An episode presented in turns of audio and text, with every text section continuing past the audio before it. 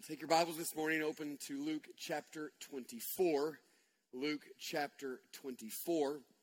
I had a man come to me after the first service, and he said, uh, Josh, it was just incredible first service. I just felt like God was there, and I just sensing His presence. And I walked out of the sanctuary, and I was crying, I had a, a tear in my eye, and someone asked me what was wrong, and I said, He's moving.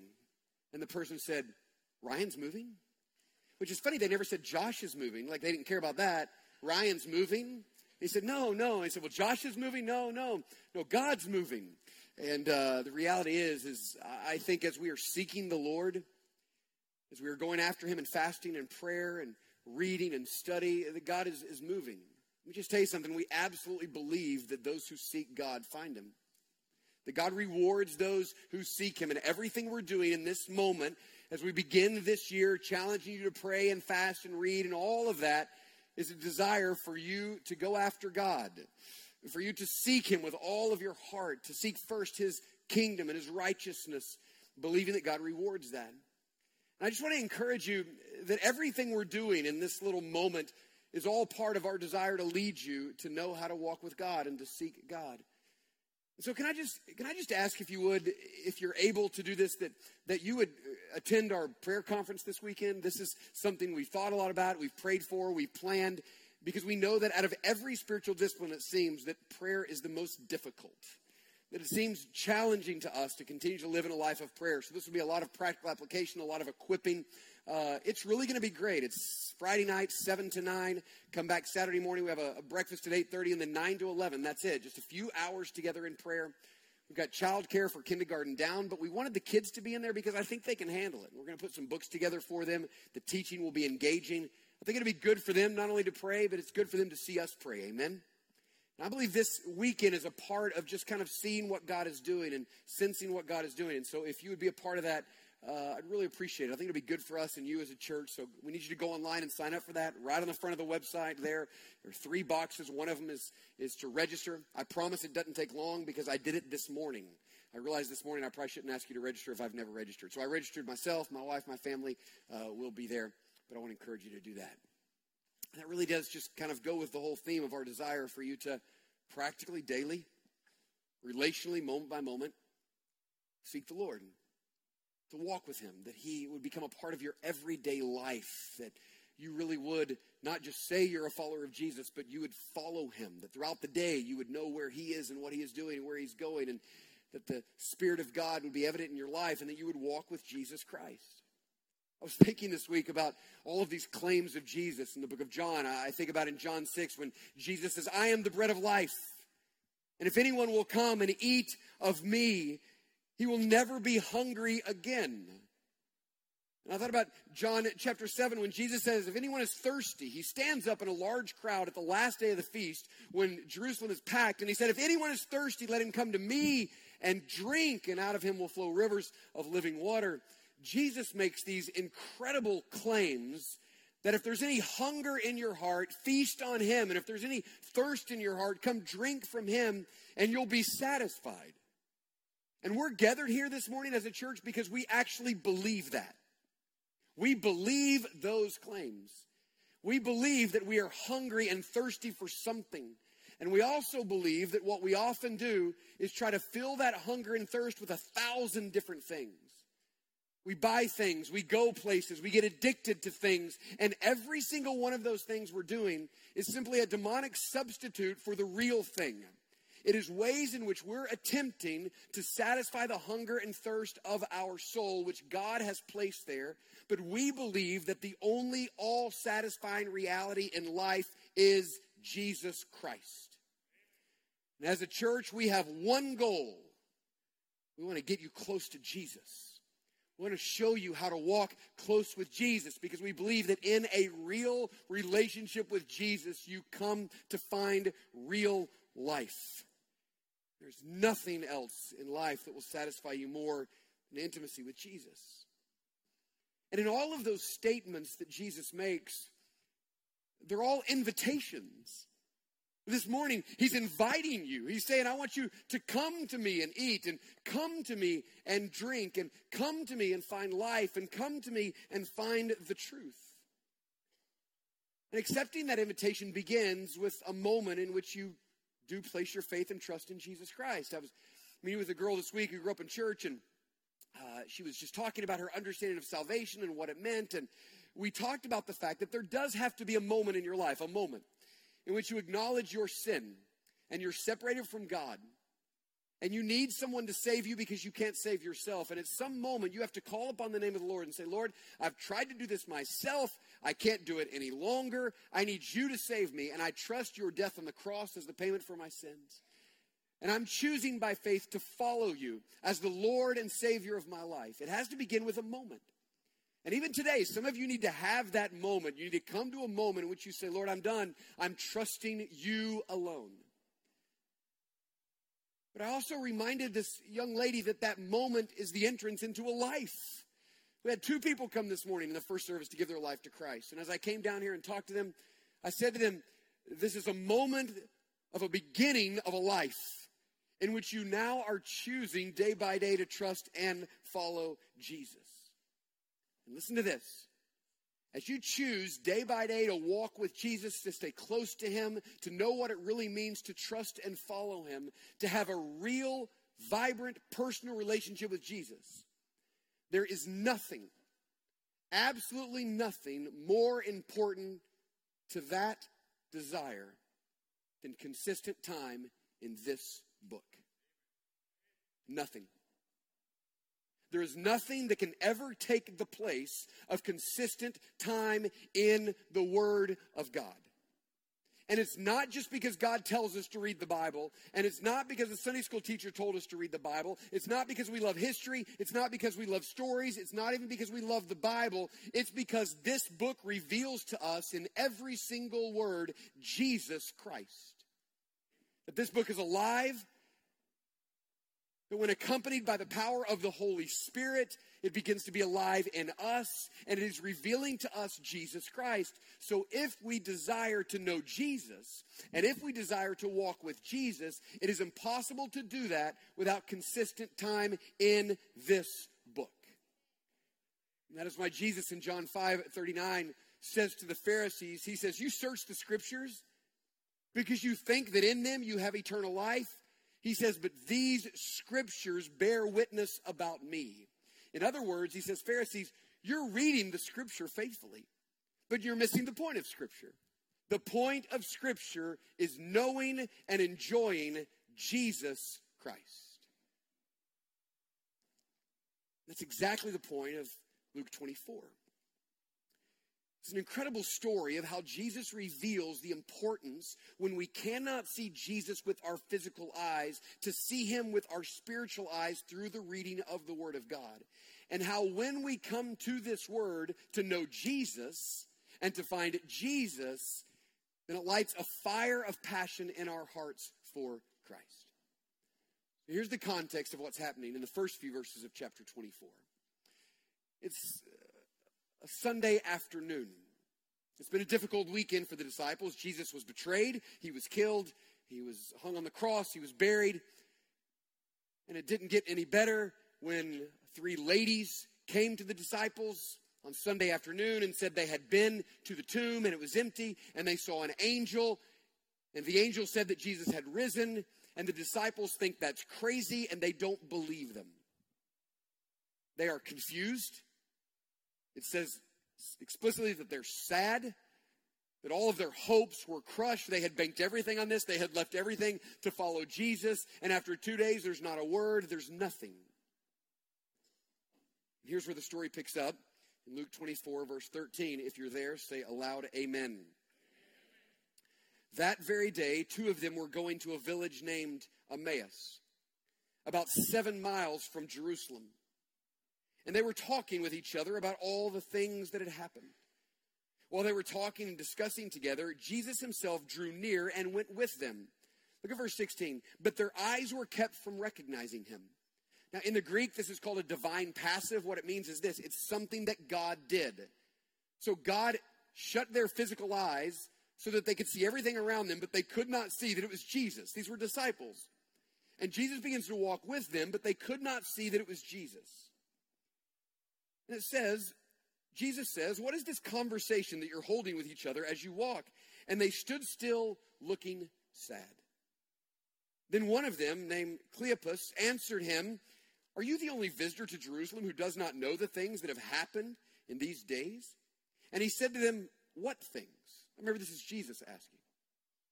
And they said to him, Well, concerning Jesus of Nazareth, a man who was a prophet, mighty indeed in word before God and all the people, and how our chief priests and rulers delivered him up to be condemned to death and crucified him. We had hoped that he was the one to redeem Israel. Yes, and besides all this, it is now the third day since these things happened. Moreover, some women of our company amazed us. They were at the tomb early in the morning. And when they did not find his body, they came back saying that they had even seen a vision of angels who said that he was alive. Some of those who were with us went to the tomb and found it just as the woman had said, but him they did not see. So they're not believing because they have not physically seen Jesus. Look at what it says. Jesus rebukes them in verse 25 for not believing. He said to them, O foolish ones, and slow of heart to believe all that the prophets have spoken. Was it not necessary that the Christ should suffer these things and enter into his glory? In other words, here's, here's what Jesus is saying. He's saying, listen, even if you cannot see with your physical eyes, you should have already believed. Why? Because everything in Scripture has been pointing to me. It has already been said that everything that's happened should have happened. And you should already believe because you know the Word of God. But they had failed to come to the Word of God and see Jesus in it. So, in a moment in which they needed to know the truth of who Jesus was and where Jesus was and what he was doing, they did not see it because they didn't understand the Word. And then in verse 27 is the verse where every Bible preacher, every Bible scholar, every Bible teacher would say that this is the one moment in the New Testament they wish they could be a part of, where it says, and beginning with Moses and all the prophets, he interpreted to them in all the scriptures the same things concerning himself. What that means is that Jesus took the word, they didn't have the New Testament, it was being written. And he didn't begin talking to them about himself from his virgin birth. He didn't talk about the journey to Bethlehem. He didn't talk about the angels in the sky declaring it to the shepherds. He didn't talk about the wise men. He began in Genesis 1 1 and showing them from the beginning of the Old Testament to the New Testament everything in there that was concerning him, how every verse was pointing to him. And it says in verse 28 so they drew near to the village to which they were going. And he acted as if he were going farther. But they urged him strongly, saying, No, stay with us, for it's, it's toward evening, and the day is now far spent. So they've heard this teaching, and they don't, they don't want him to leave. So he went in to stay with them. When he was at a table with them, he took the bread and blessed and broke it and gave it to them. Verse 31 is another divine passive. And their eyes were opened, and they recognized him, and he vanished from their sight. And they said to each other, Did not our hearts burn within us while he talked to us on the road, while he opened to us the scriptures? And they rose that same hour and returned to Jerusalem, and they found the eleven and those who were with them gathered together, saying, The Lord has risen indeed, and he appeared to Simon. And then they told what had happened on the road and how he was known to them in the breaking of the bread. Now, if you noticed as we were reading, there's a lot in this passage about seeing from the beginning to end. They had gone to the tomb, but they had not seen, so they didn't believe. They were now standing next to Jesus, who was asking them what was going on, and the Lord made it so they could not see. Then they come to the Word of God, and as Jesus opens the Word of God, they begin to see, not with their physical eyes, but with the eyes of their heart. Jesus begins to explain Scripture to them, and all of a sudden they can see. And then after that, God opens their eyes again, and they see physically the person of Jesus. He then goes away from them. They then come back and say, It's true, he's alive. We've seen. He's even appeared to Simon. And then they told what had happened on the road, for he was known to them in the breaking of the bread. This entire passage is about seeing and about different kinds of seeing. About a seeing in the Word and about a seeing the physical presence of Jesus. What the Lord is wanting us to see in Luke 24 is that even before they could see with their physical eyes the physical presence of Jesus. Jesus allowed them to see with the eyes of their heart the reality of Jesus from his word. And it was not until after they had seen Jesus in the Word that He opened their eyes to help them see Jesus in the physical form. So, well, why would Jesus do that? I mean, why wouldn't Jesus just immediately come to them and say, hey, it's true, I'm here, and then open the Word and show them? Well, the reason is simple.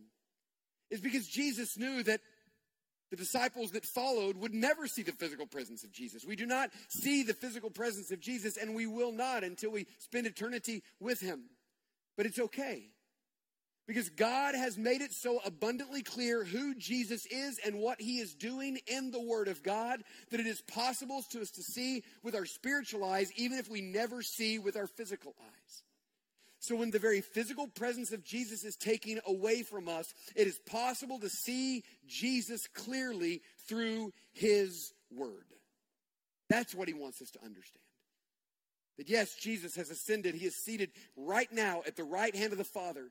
He is ruling and reigning above all power and authority and dominion. He is working, Ephesians 1, all things according to the counsel of his will, but it is possible to us to see him every single day if we see him in this book. And look at what it says happened to them in verse 32. It says in 31 that the eyes, physical eyes were open. They, they recognized that it was Jesus. And then they said this Did not our hearts burn within us while he talked to us on the road? While he opened to us the scriptures? I love this because they just physically saw Jesus and they know they did, but their first response after physically seeing Jesus was not how great it was to see Jesus, but how incredible it was to see Jesus in the Word. Weren't our hearts burning within us when He taught us and when we heard him open up Genesis and go through Exodus, Leviticus, Numbers, Deuteronomy, and all the way through and show us the reality of Jesus in every one of those passages, didn't our hearts burn within us? Now, have you ever, have you ever known that feeling? I, I believe if, if you've walked with God and you know him, you've had a moment, whether it be in a church service in your personal time with the Lord, in which you have felt a burning in your heart for the Lord. When something starts to stir up in you and you desire God and you want Him and you have new hunger for Him and new thirst for Him, there's just this little fire that begins to kindle. Have you ever had that experience anywhere? Which you've just sensed that God is stirring. It's just this little bitty fire. It's what I pray for us every time we gather. Every time we gather, it is my prayer that in this moment, God, through the power of His Word, would light a little fire in your heart. I got an email about two weeks ago, someone said, Pastor, just want to let you know, so encouraged about what's going on. I left church just wanting to know Jesus more. To which I responded, That's everything I pray for. Like, that's it. All I want is for you to walk out of here with a little burning in your heart, not because of what you ate last night, but because of what you got this morning. That's what I want. I want a little burning in your heart, a little flame of passion for God. So listen, this is what God does. There are moments in our life in which God does that. He's gracious to do that. That He gives us a little hunger and thirst. And by the way, it's a gift from Him. If we have that, it's Him. And then what He says to us is this is that if you want to put fuel on that fire, if you want to continue to experience the burning passion for Jesus Christ in your life, you do it by fueling it with the Word of God.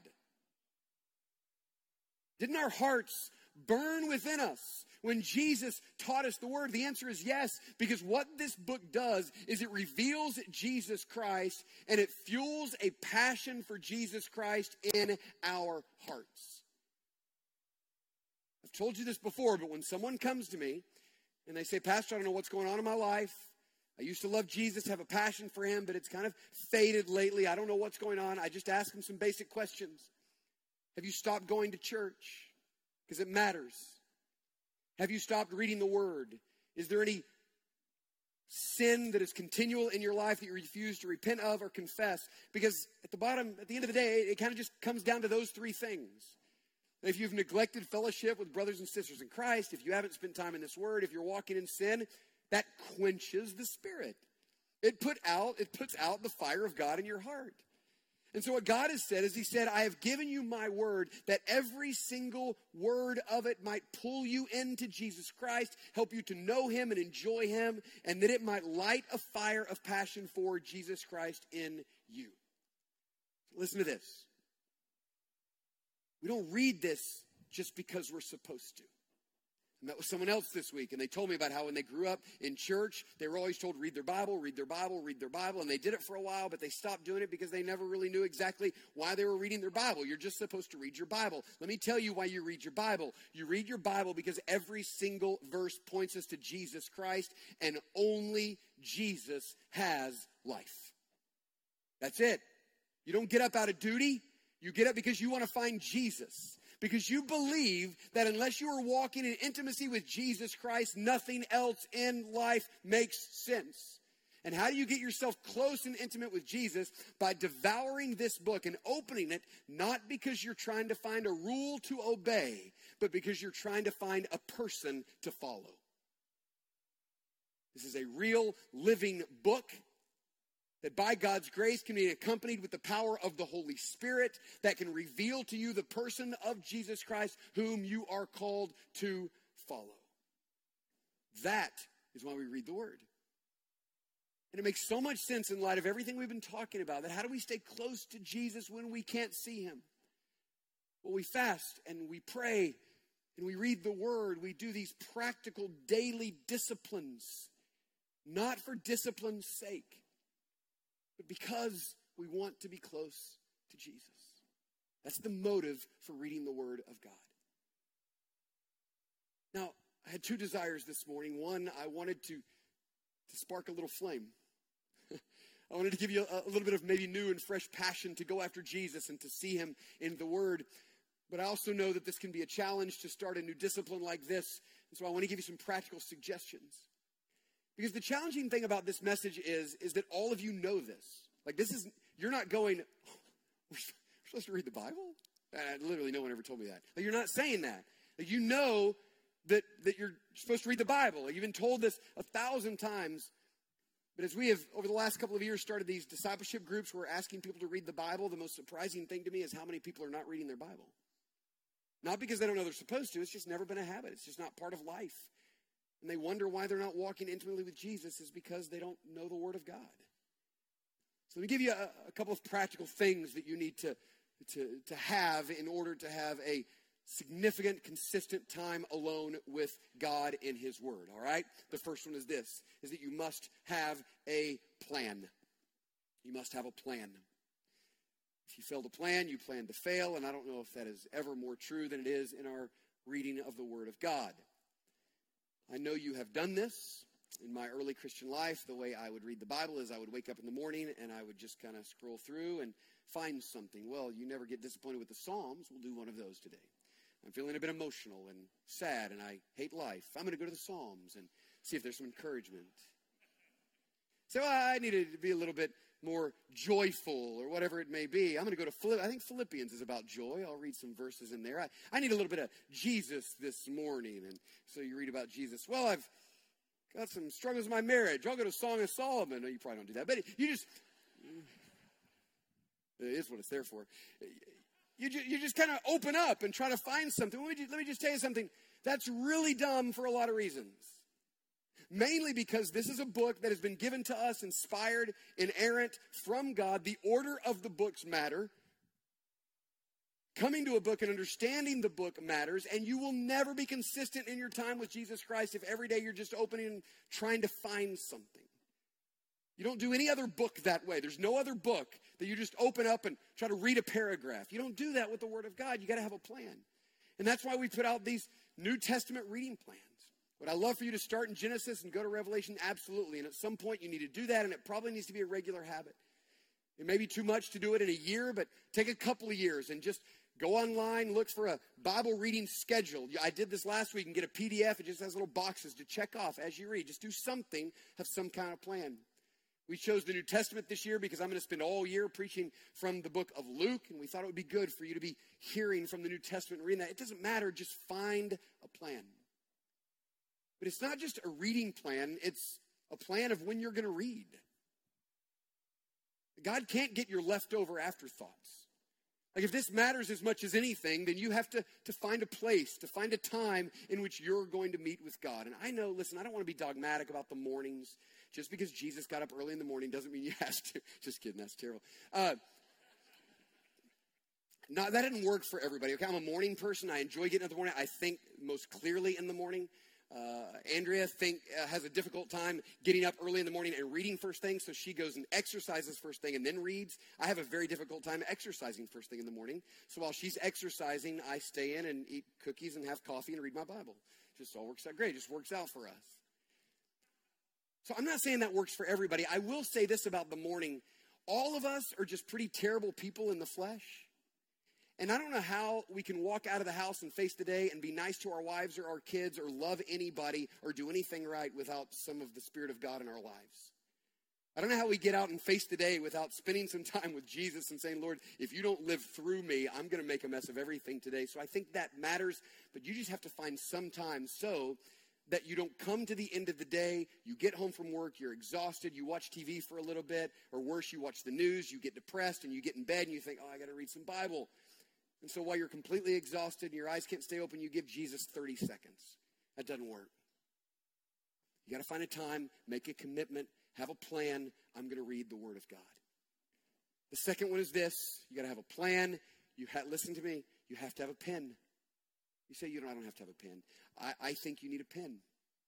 Here's why. My Uncle Bill, I told you about Uncle Bill a few weeks ago had a great influence on my life. He said, Every time you read the Bible with a pen in your hand, it's an act of faith because what you're saying is, God, I'm waiting for you to tell me something. There is, there is nothing that has helped me more in my reading the Bible than making sure that when I read it, I have some paper, I keep a moleskin black journal, and a pen. Because I believe that I'm coming to this word not just to check off a box, because I want to hear something from the living God. And I come to this word expectant. God, I want you to say something to me. God, give me something. I need something from you today. I'm hungry and thirsty for you. Give me something.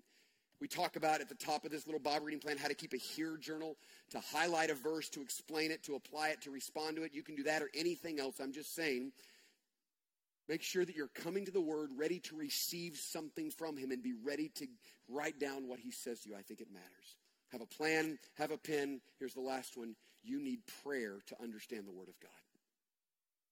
The only way you'll under, ever understand this book is if the Holy Spirit of God illuminates it to you.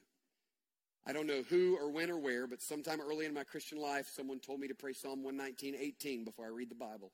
Open my eyes that I might behold wonderful things from your word because it is a declaration that in my flesh I can't understand this. It will just be words on the page. But if God comes and fills me with his spirit, then I will see with my spiritual eyes, the eyes of my heart, as Paul calls it, exactly what is here. You must pray that the Lord would help you to understand and receive his word.